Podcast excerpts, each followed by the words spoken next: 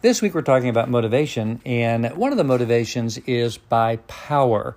In other words, person who is seeking some type of power. You know, they want to have control over things or things to go their way. It could be the president of an organization, or it could be just how you run your household or in a relationship, or it could just be the kind of business that you run or how you are in an organization, or it could be that you're running for a political office. It doesn't matter, but power is an incentive that's an external motivation because there's something something that you want and that you really want based on the power that you get because of that motivation.